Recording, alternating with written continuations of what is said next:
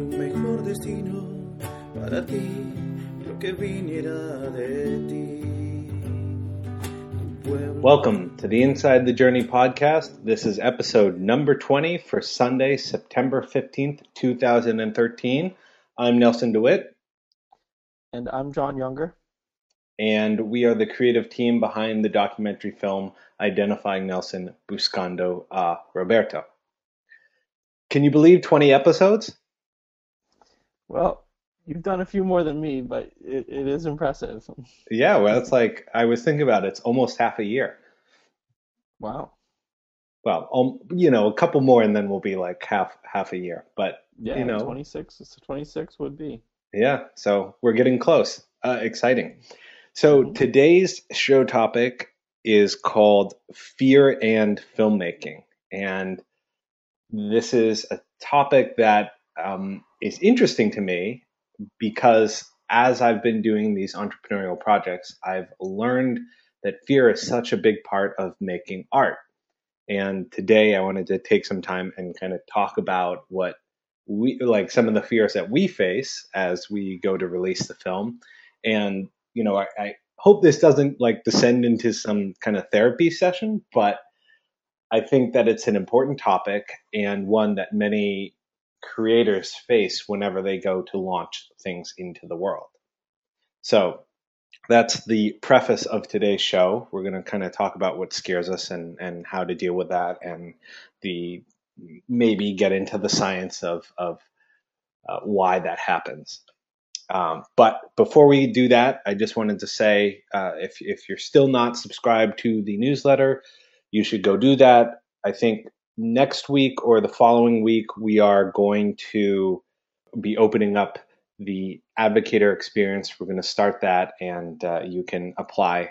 We'll have a form set up where you just drop in your name, and we have a couple questions so that we get to know you, and then we'll be off. So that's coming in a week. Look out for that. The address to sign up for the newsletter is inbarfilm.com slash NL. I think that's it for now, right? Yep. All right, so on to fear in filmmaking. I guess the best place to start is with a little bit of background. I was first introduced to this concept of fear and the fear that comes when you're making art from uh, Seth Godin and Steven Pressfield. Seth Godin is a popular marketer that I f- have followed for a number of years, and Steven Pressfield is a writer, and he did, I think, The Legend of Bagger Vance and many other books. But in the creative community, he's most famous for the book uh, The Art of War. And a big part of that, he talks about this idea of the resistance and fear and you know self sabotage. That as you're working on any kind of creative endeavor, you sort of do these things to undermine your own creativity and a lot of that is based in in the fear response.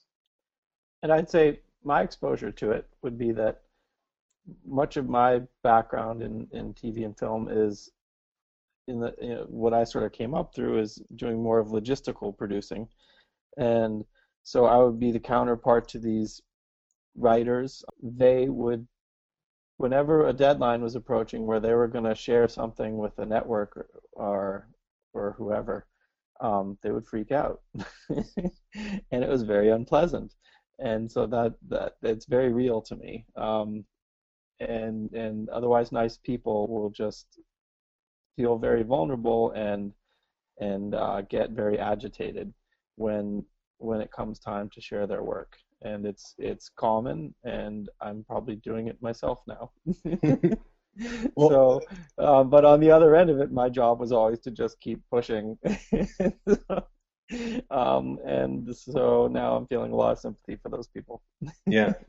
You know, one of the reasons why we're doing this today, this episode, and the podcast in general is just so that we can be very open and honest with you, the audience, and, um, you know, share some of what we're learning and also some of our challenges and what our mindset is as we, you know, are on this journey, hence the name Inside the Journey. And also because we're gearing up and we're going to put something out and we're and it's it's time and uh, granted we're giving ourselves still a lot of time to do that but but we I think it's just sort of airing of these things and getting them out and being a little bit trans a little bit transparent about them and hopefully it's helpful to our process. So yeah. there you have it. Now on to what scares us. And I want to add like a two-parter. Sure. Okay? Because I think part of it for you, uh, you know, like to get to the heart of it, really is is like there's sharing creative work, and then there's sharing your life, you know, because this is sharing your life, and I think your family has been in a very good way protective about about when it's time to do that and what gets shared.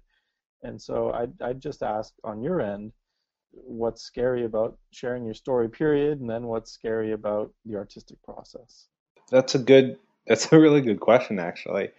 I don't know how much of sharing my story scares me because I, I guess i've been sharing it forever you know since i was 16 i've always just repeated this story and repeated and repeated and repeated it. And so i don't you know i don't feel anything from you know anxiety about sharing it or talking about it and telling people what happened.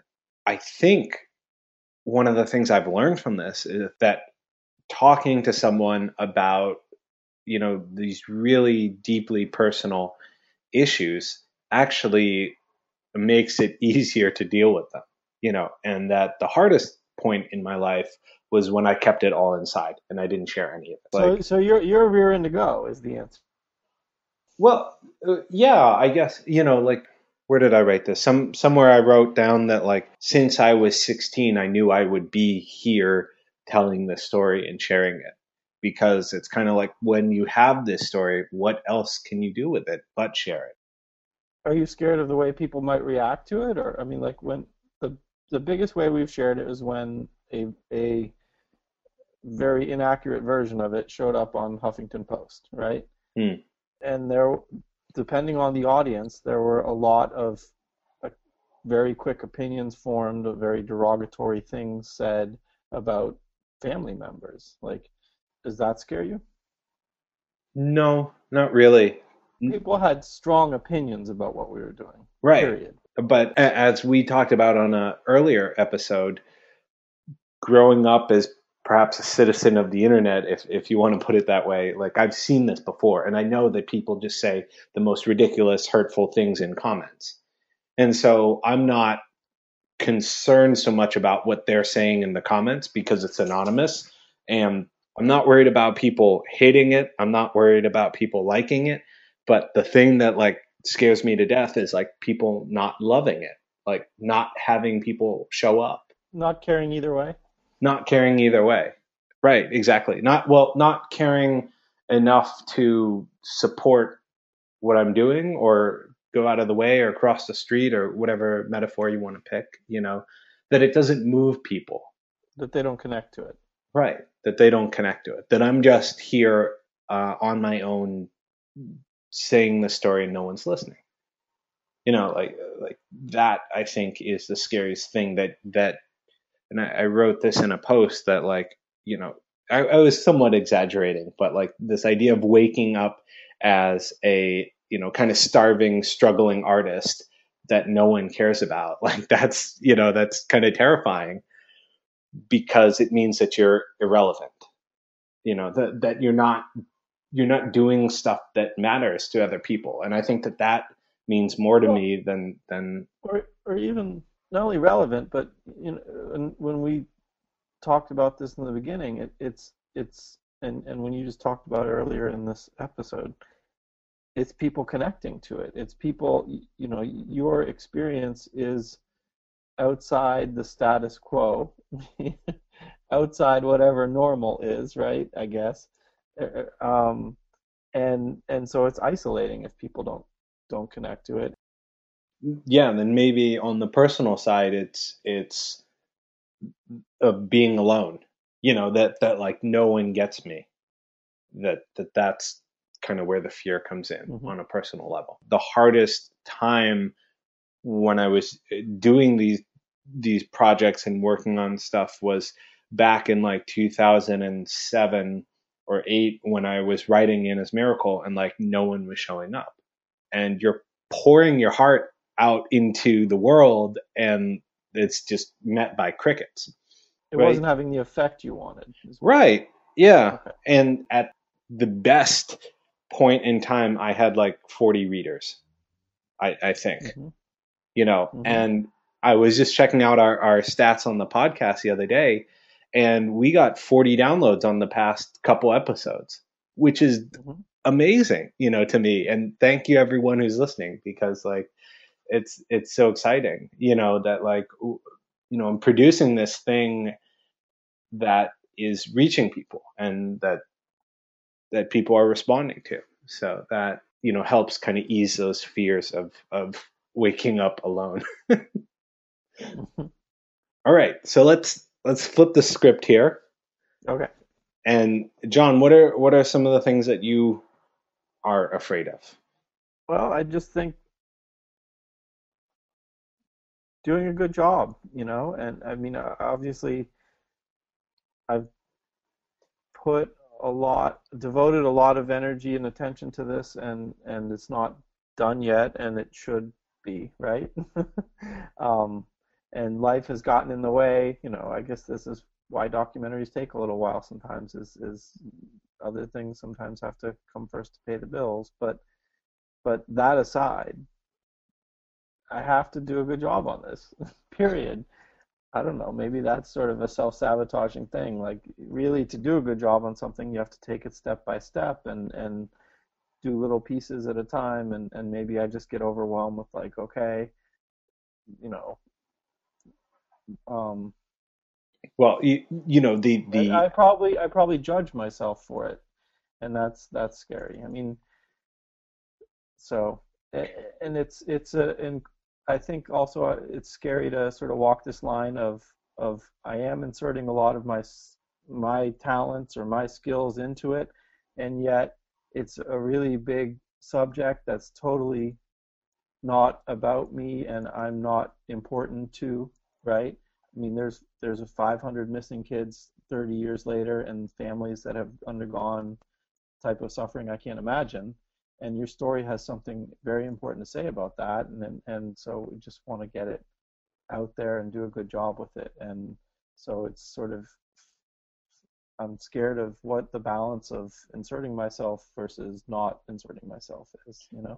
but it's not that you aren't relevant to it, right? Well, I don't know. It's not You- about you- you know. right you weren't affected by it but you know like it goes back to that derek sivers or ted talk you know how movements start and it's this one guy and he makes um, the video is this guy dancing in a crowded field of people and he's the only one dancing and then finally someone comes up to join him and starts dancing with him and then all these other people come and join and then it becomes this big thing. And the point that derek sivers tries to make is that this person dancing alone he becomes a leader only because there's this other person there the follower. And he makes it so the first guy isn't a lone nut. You know like because if he's out there dancing alone then then he's this sort of crazy should- guy on his own. include the link to this so people can see. we will yeah. And, and so i think that for me goes back to you know the, the that place of anxiety and fear of being the lone nut right and so i think that's one of the reasons why i agreed to do the film with you Yeah. Right. Thank you. And I think what I'm scared of is is my job, my place, is to help you distill this story in such a way that it affects people. And uh, through my own shortcomings, you know, it isn't done yet. And so that's scary, you know, like well why do you think it has to be done now you know isn't there this saying like it's done when it's done you know like i i, I know we want to get it out in a timely fashion but who's to say that the timely fashion isn't now. Yeah. Right. I yeah, I I agree. I agree. Um, and I feel like it is now. um, I don't. I mean, it's just you know, fear of failure. It's, it's this this is my version we we've done part of it really well, and and now and we've framed a lot of it, and uh, and now it's time to bite off the next little piece and and and keep going because it can be just as um, impactful as the first piece, right? It, the second piece is really what will tie your story to a larger story. Um, and, and so that's important, and that's what we're working on now. So when when you were when you were pushing all those other crazy people, right, to to finish their their uh, scripts or whatnot, like, did you see Mm-hmm. anything from them that helped that like allowed them to to keep moving, or was there anything that they did?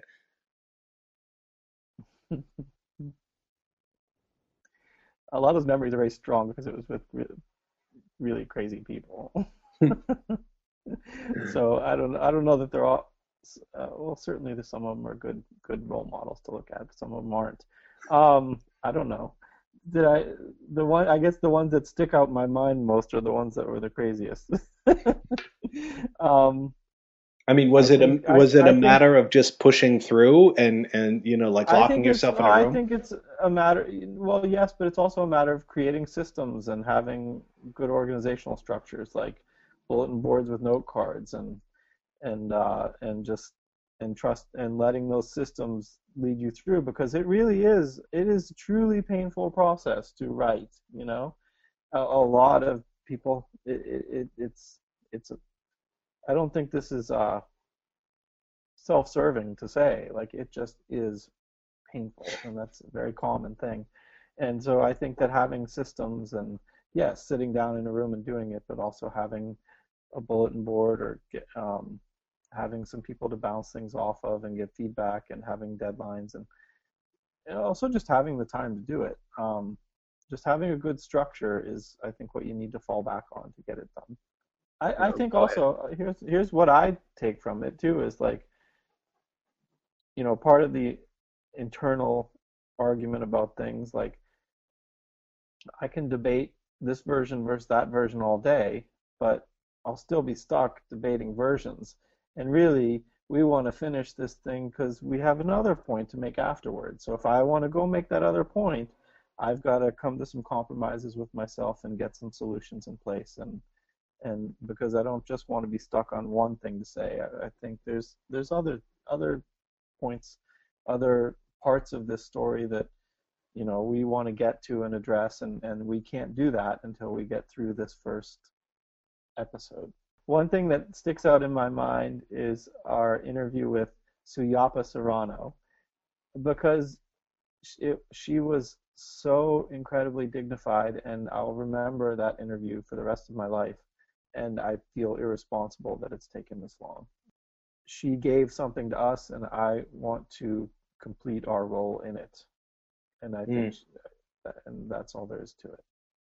So I think um, one more thing, and then we'll kind of wrap it at that. Um, you know, th- this is something that I wanted to bring up, but we won't go into too detail about. But one way I found to deal with this that is extremely helpful is is understanding the biology of why we feel this way. And the short version of this is that there's a part of our brain that is responsible for this fear mechanism and it's kind of bored in today's society you know like it, it, when we evolved we had to worry about being eaten by a saber-toothed tiger but now we don't have that problem and there's really you know for all intents and purposes there's not a lot that's going to happen to us you know we're not going to get eaten by a lion or or something like that we're pretty safe so this part of our brain kind of gets bored and latches on to these projects because it it makes us feel like we're we're stepping outside of the tribe, that we're going out on our own, and and that we're going to you be. going all Seth Godin on me? Yeah, I, I, I am a little bit because because this is what's helped me. So yes, Okay. Seth Seth Godin has this wonderful term called the lizard brain that he introduced to me that I think is out there. You know, it's kind of this metaphor for the actual biology, but you know, when you start to freak out, it always helps me to say, well, that's just my lizard brain. You know, and you kind of it, it gives you this a little bit of power, and you can distance yourself from it because you're saying, yes, I feel anxious about launching this Kickstarter project, about writing this post, about this, but it's just my lizard brain, you know, and, and, you know, let me, let me step back and then I'll deal with that. But I, I know that it, it'll be okay. And it's just this part of my biology that's kind of going haywire at the moment. So like that to me gives me a lot of comfort to be able to say to myself, you know, oh, I'm just lizard braining. Okay. You, I've heard you use that a lot. Now I know what it means. right. Well, I, you know, I, I feel like that's a good place to wrap the show, both uh, because of time consideration and because, you know, I, as I said in the beginning, we don't want this to be like a crazy therapy session. We just wanted to talk about some of the anxieties that come up when you are producing something and putting it out into the world. So hopefully some of you out there uh, can relate and find this useful and have the courage to go produce amazing things yourself. Sign up to the newsletter if you haven't, inbarfilm.com slash NL. And that's it for today. I'm Nelson DeWitt. John Younger. And cue the music. And